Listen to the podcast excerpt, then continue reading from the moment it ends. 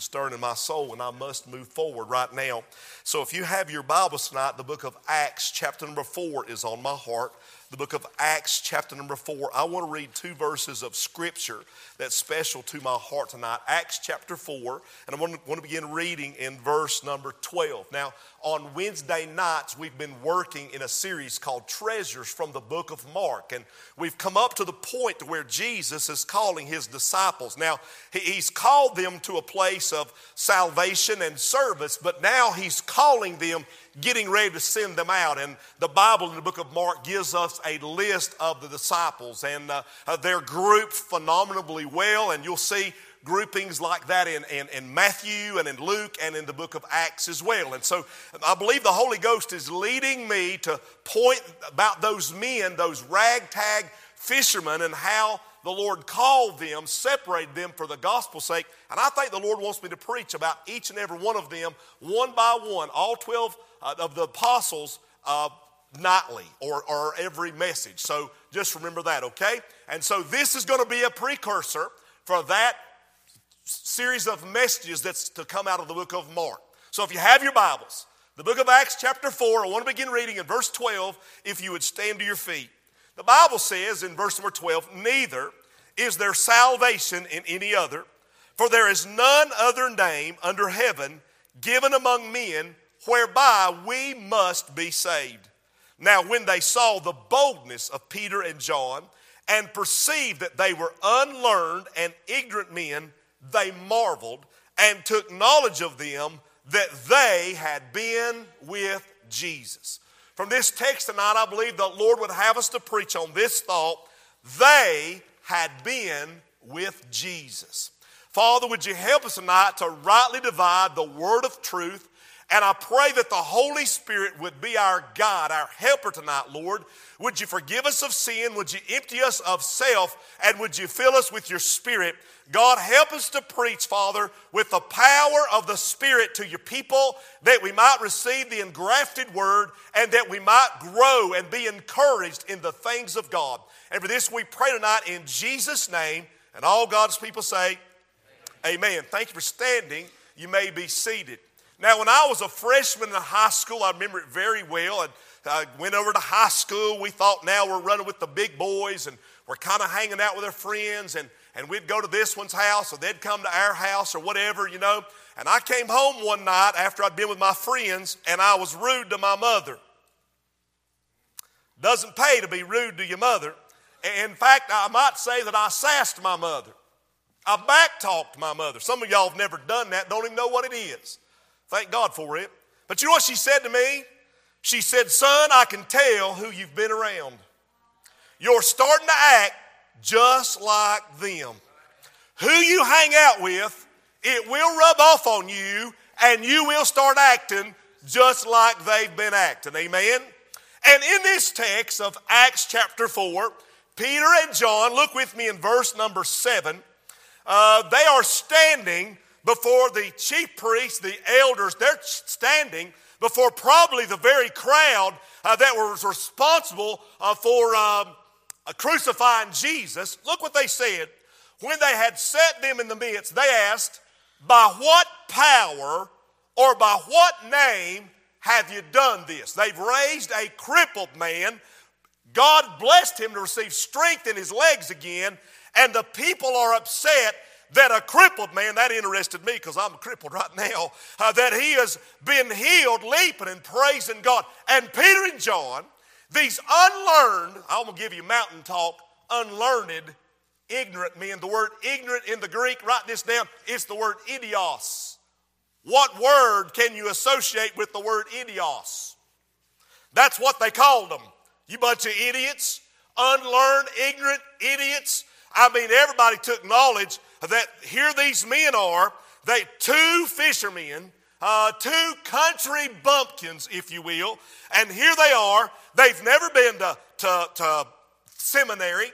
They don't have any idea about systematic theology or eschatology or Christology or apologetics or homiletics or hermeneutics, and many of you said, "Who even cares right now?" They had not been schooled in any of them things, and the Pharisees and religious leaders says, I want to know by what power or by what name you've done this. Now remember, they've been with Jesus. Now, the powerful name of Jesus, it enables the weak. Peter began to preach the gospel powerfully to these people. The name of Jesus is so powerful and precious, it will take you and I that are unlearned and ignorant, and it'll give us the power of the Holy Ghost that we might start sharing the gospel and testifying to others around us about what Jesus can do. Not only will the powerful name of Jesus enable the weak, but it will empower your walk. Here's a crippled man that the Lord touched, and now he's boldly standing, running, leaping, praising God throughout the sanctuary. Now remember about these unlearned men. There was a night that these men had fished all night, and they had taken nothing.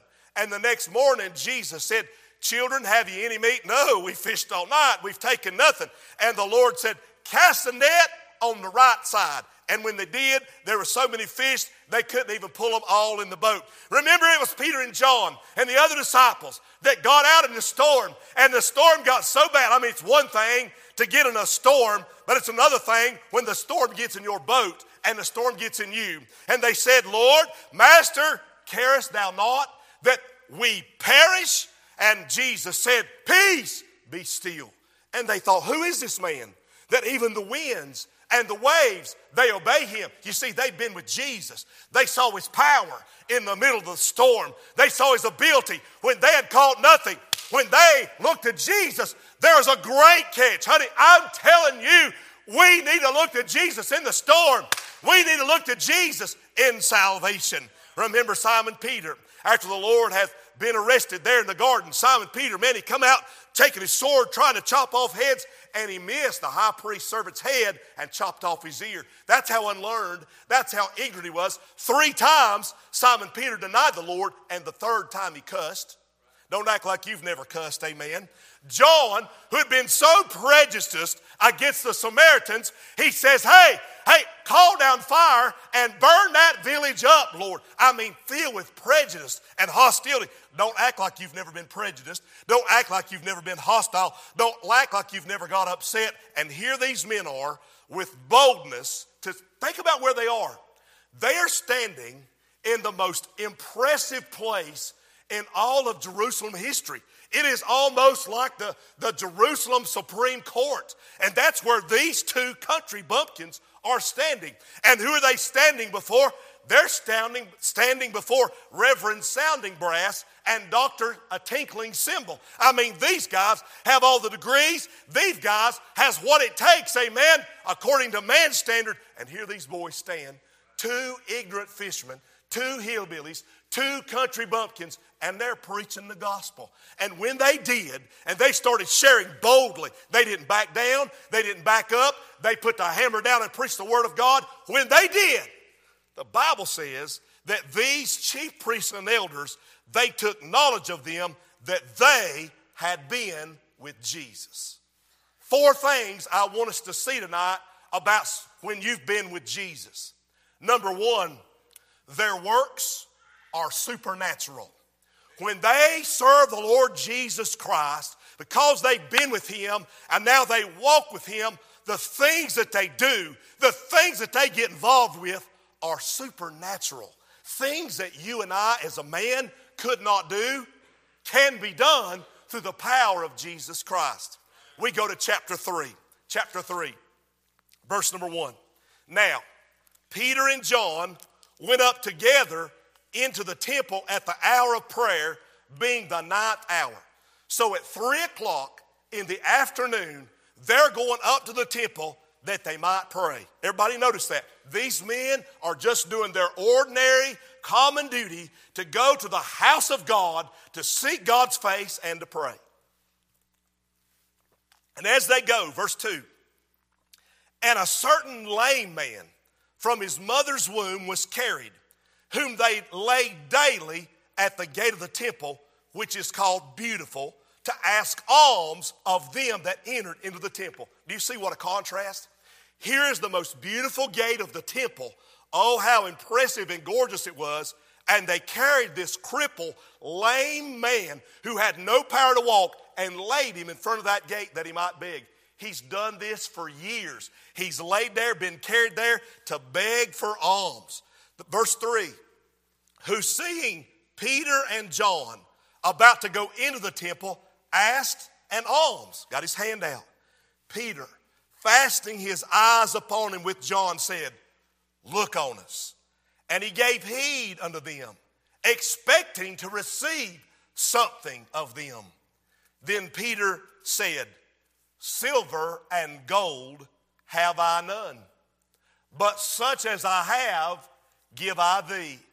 In the name of Jesus Christ of Nazareth, rise up and walk."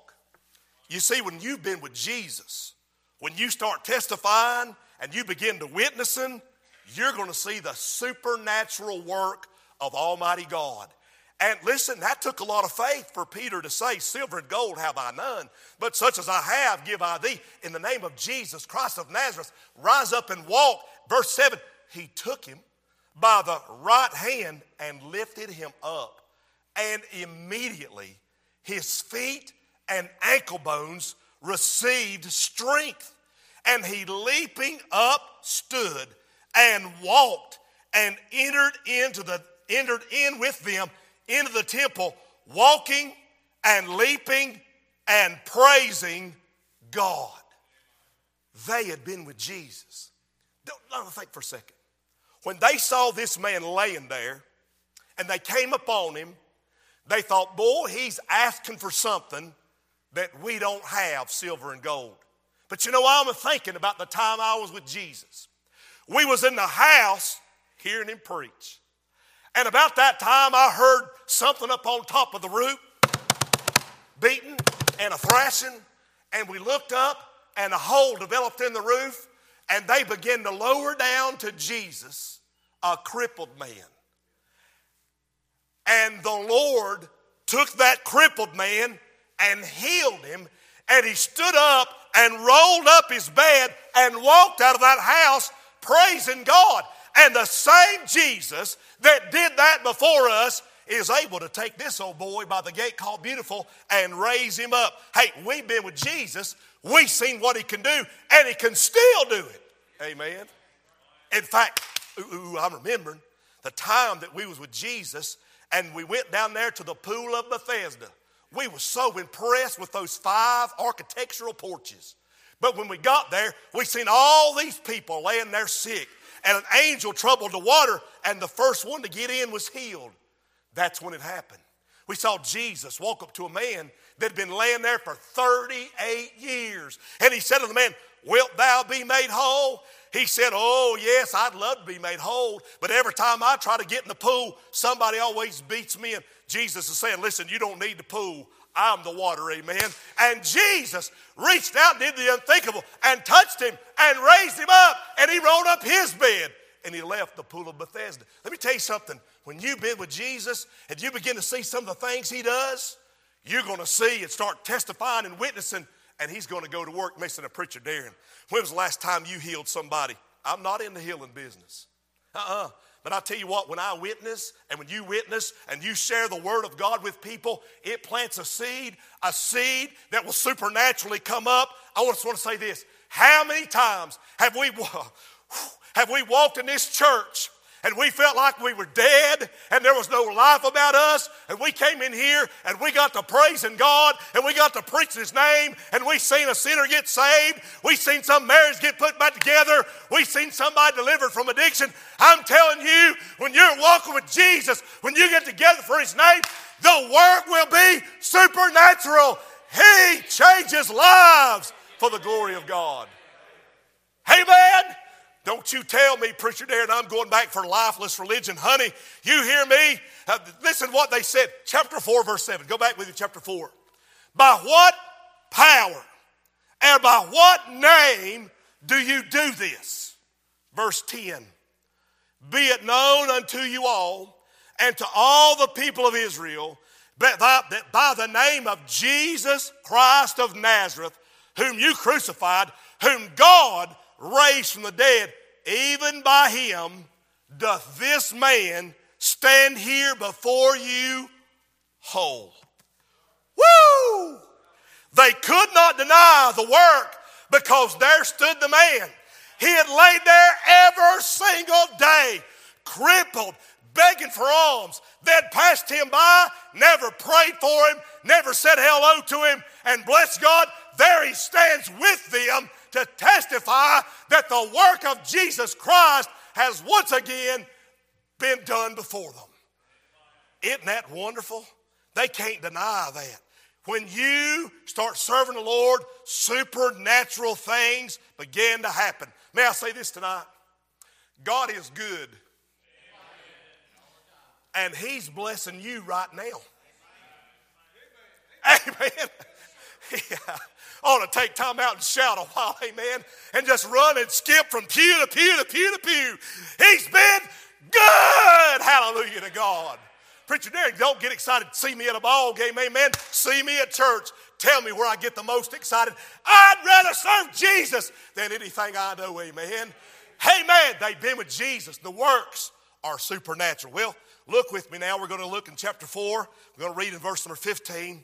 Their words are scriptural. Let's read verse 14 as well. Now, they've said there's neither is there salvation in any other. Verse 12, there's none other name under heaven among men whereby men must be saved. And we know that they took knowledge that they'd been with Jesus. Verse 14, beholding the man which was healed standing with them, they could say nothing against it. But when they had commanded them to go outside of the council, they conferred among themselves, saying, what shall we do to these men? For that indeed a notable miracle hath been done by them, is manifest to all them that dwell in Jerusalem, and we cannot deny it. Boys, what on earth are we going to do? We got a problem. We thought we killed Jesus and got rid of him. They said he raised back to life, and we don't know if he did or not. But now, here these boys are preaching Jesus, and this man's been healed. We got to shut this down. Let's get the woke group together and let's forbid people to preach in Jesus' name, because obviously when they preach in Jesus' name, supernatural things are done and everybody's getting upset and they're walking away from Judaism. So they said, but that it spread no further among the people. Let us straightly threaten them that they speak henceforth to no man in this name. And they called them and commanded them not to speak at all, nor teach in the name of Jesus. Boys, that's it. You preached your last message as a pastor of this church. Boys, you'll never go out in the street and preach Jesus anymore. I command you, we forbid you. It's against the law for you to go out and speak in Jesus' name anymore. But see, here's the thing. When you've been with Jesus, not only will your works be supernatural, but your words will be scriptural. Look what happens in verse 19. Peter and John answered and said to them, whether it be right in the sight of God to hearken unto you more than unto God, judge ye. For we cannot but speak the things which we have seen and heard. Amen. Sounds like our nation, don't it? Stand up saying you can't have prayer in school no more. We forbid you to pray in Jesus' name. You can't put the Ten Commandments on the wall of the school or in the courthouse anymore. We forbid it. We can't have Bibles in school anymore. The United States is ashamed of Jesus. And yet our nation has been founded upon the Lord. And may I say this tonight to Bethel Baptist Church. Will you hear what I'm going to tell you? If a nation can turn against God, so could a church. You see, the church at Laodicea was a church, but she, generation by generation, began to swing around and turn against God. Oh, Preacher Dan, how can it be a church? Listen, honey, you're exactly right. In God's eyes, it couldn't be a church. But I'm telling you, in man's eyes, there's still an organization that tries to meet together. They're poor, blind, and naked, and you've got to be careful right there, okay? As Peter says, we cannot but speak the things which we've seen and heard. They've been with Jesus. They saw Jesus be told, don't you preach anymore. You're forbidden to be here. Jesus said in John 6:63, the words that I speak unto you, they are spirit and they are life. Peter said, "Thou hast the words of eternal life."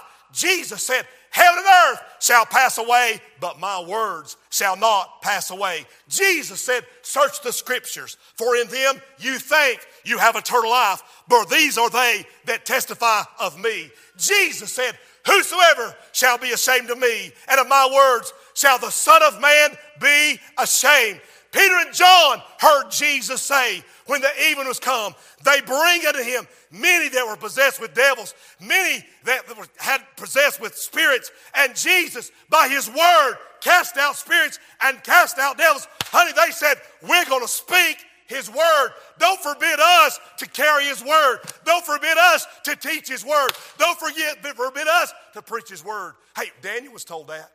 "Daniel, no more can you pray in Jesus' name."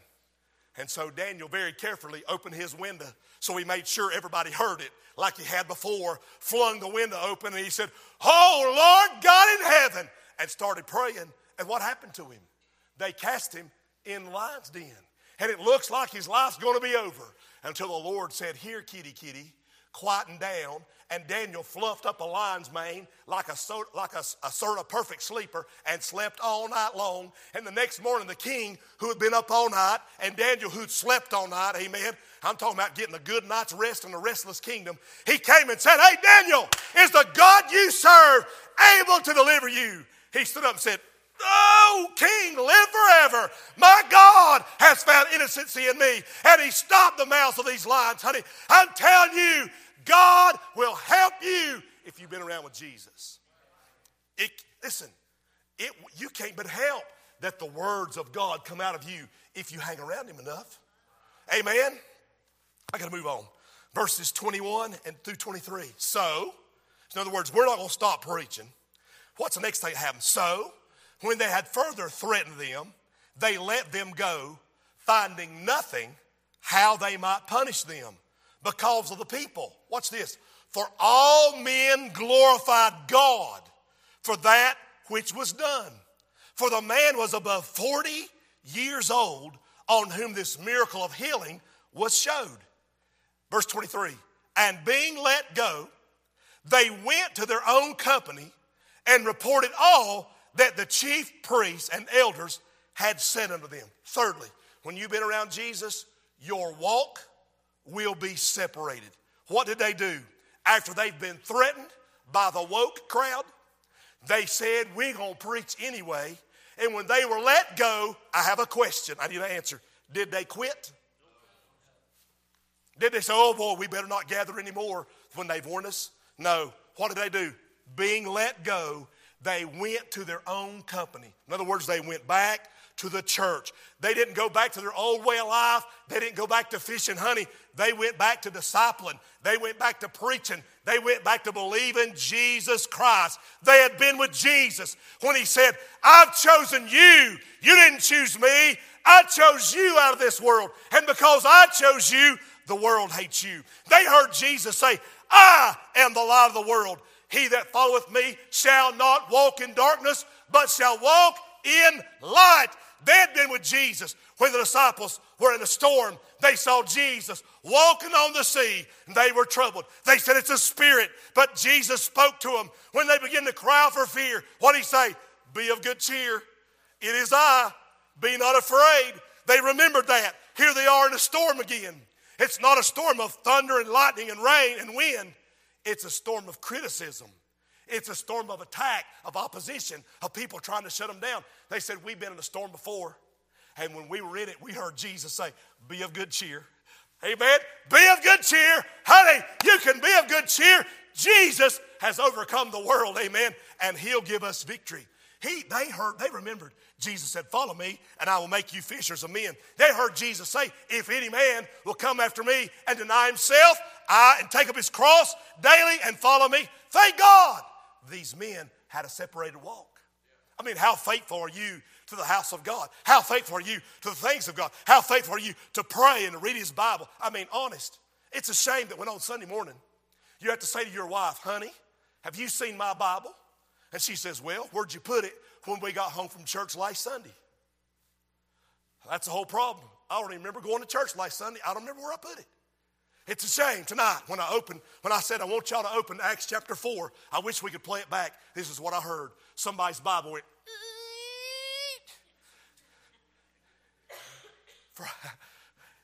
Just kidding. For lack of using your Bibles, amen. You need some WD-40 on that thing. Honey, we got to get back in the Word of God. And their walk was separated. What does that mean, separated, Preacher Darren? It means you're not walking with the world. You've come out from among them. Amen. You're trying to live a life that pleases God and not pleases man and goes against the grain of our society that walks away from God. Number 4, and I'll be done. Verses 24, I love this. They went back to their own company, right? They reported to the church all that's happened. Verse 24. And when they heard that, this is the church, when they heard how their pastor, Simon Peter, and another preacher in the church, John, was treated, when they heard that, they lifted up their voice to God with one accord and said, Lord, thou art God, which hast made heaven and earth and the sea and all that in them is. Man, I could just keep reading this. What a blessing. But here's what happens. Fourthly, when you've been with Jesus, your worship will be specific. You worship Jesus and Jesus alone.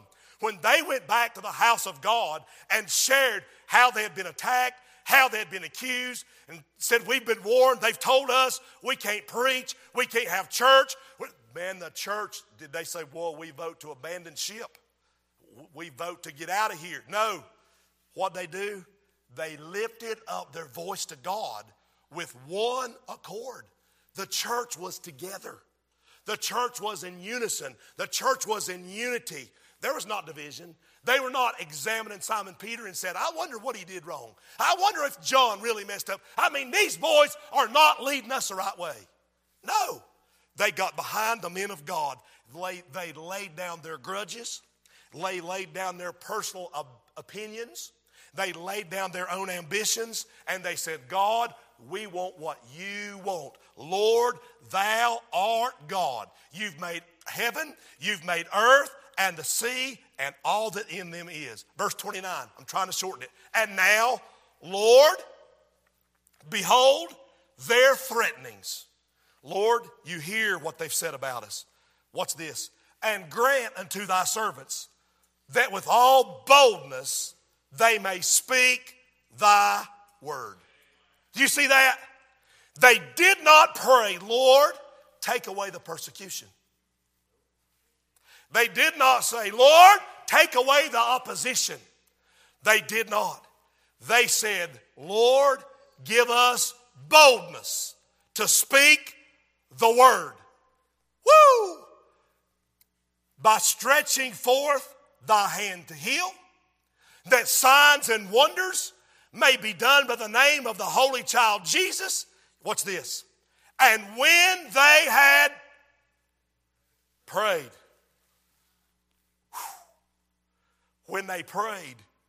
the place was shaken where they were assembled together. And they were all filled with the Holy Ghost. And they spake the word of God with boldness. I'm thinking, they remember a time that there was a woman and Jesus was sitting there in the house, and this woman was a sinner woman, and she came and she opened the bottle. Whew, help me, Lord.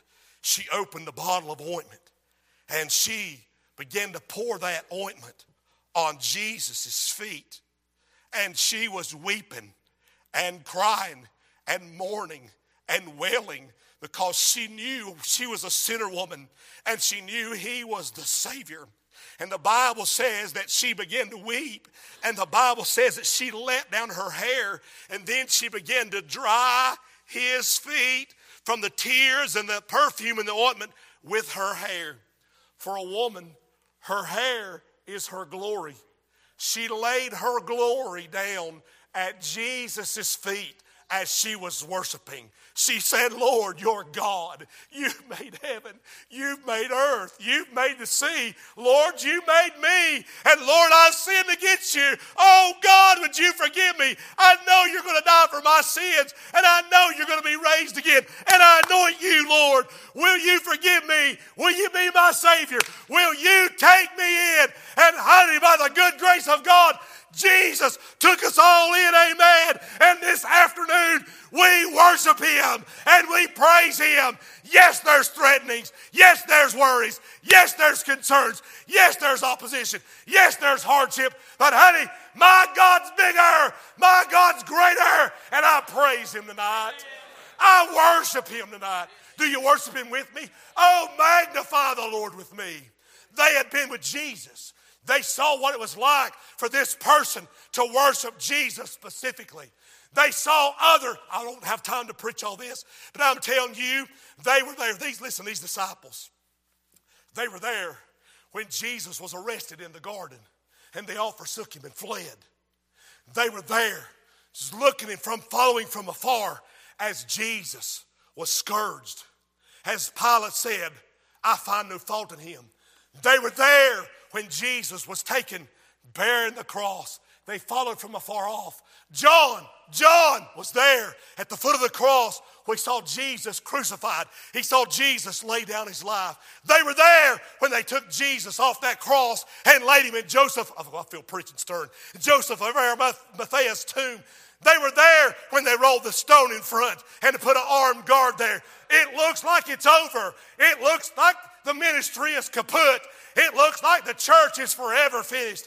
But thanks be unto God. On the first day of the week, amen, a stone was rolled away. Jesus got up. Victory, glory to God. Jesus defeated death, hell, and the grave. Peter and John ran in there, saw the tomb empty. And on Sunday night, honey, well, let's try to have a Sunday night service. And they locked the door from fear of the Jews. Jesus walked right in there and said, behold my hands and my feet. It is I. Handle me and see. And Thomas even said, behold my Lord and my God. Woo! They've been with Jesus. I'm asking tonight, does people know you've been with Jesus? Have you been with Jesus? Well, I've been with him, Lord, but not like I should have. I begin to think about all the troubles and the problems and the needs. I mean, financial pressures, management pressures. I'm telling you all the time, pressures. Pressures in school, pressures in the church, all kinds of pressures. Pressures. Now I feel pressures. Walls moving in, pressured squoze. And you know what I've learned to do? Lord, I've prayed about this need. Lord, I need this. Lord, I need this. And this is what I've learned just in the last year. God, you know what I need? I just need more of you. Lord, I've worried so long about trying to get the money to pay this debt off. But Lord, I just need you. And if I have you, he has no debts. Lord, I'm burdened about seeing so-and-so saved. Lord, what can I do? What can I do? Lord said, you can't do nothing, boy. But if I just say, Lord, I tell you what I want. I want more of you. You get more of him, and you've been with him. You'll see some supernatural things. You'll see some scriptural things. You'll begin to see God moving, specifically working in your life. I'm telling you tonight, it's not things we need. It's him. And if you have him, you have everything. You stand to your feet, I'm done. I've got more, but I just want to quit right there. Somebody come to the piano. There might be somebody said, Lord, I just want to thank you for allowing me to spend some time with Jesus. I'm glad I've been with Jesus, but I need to spend more time with Jesus. I want to get closer. I want more about my Lord, like we sung. I want more about my Lord. I want to get closer to him. I want to worship him specifically. I want him to give me a backbone and to help me to stand up when it's time to stand up. And I pray that God would give me a gift of the Holy Ghost, and that when I preach and when I teach and when I witness, that it would take effect, that the seed would take root. God, would you help me with this? I'm telling you, some people need to come to the altar and say, oh God, would you help me? I've got lost family. Lord, would you help me? I've got people that need to be ministered to, and I can't, but I know He can. Father, tonight, on bended knee, we bow before the King of glory. Lord, we're asking you, Father, that you'd help us. Forgive us, Lord, of the time we've spent with television and the time we've spent on computers and the time we spent with frivol fravel. Help us, God, to learn to spend time in the Word, time in prayer, time with Jesus. Worship Him specifically. Walk with Him.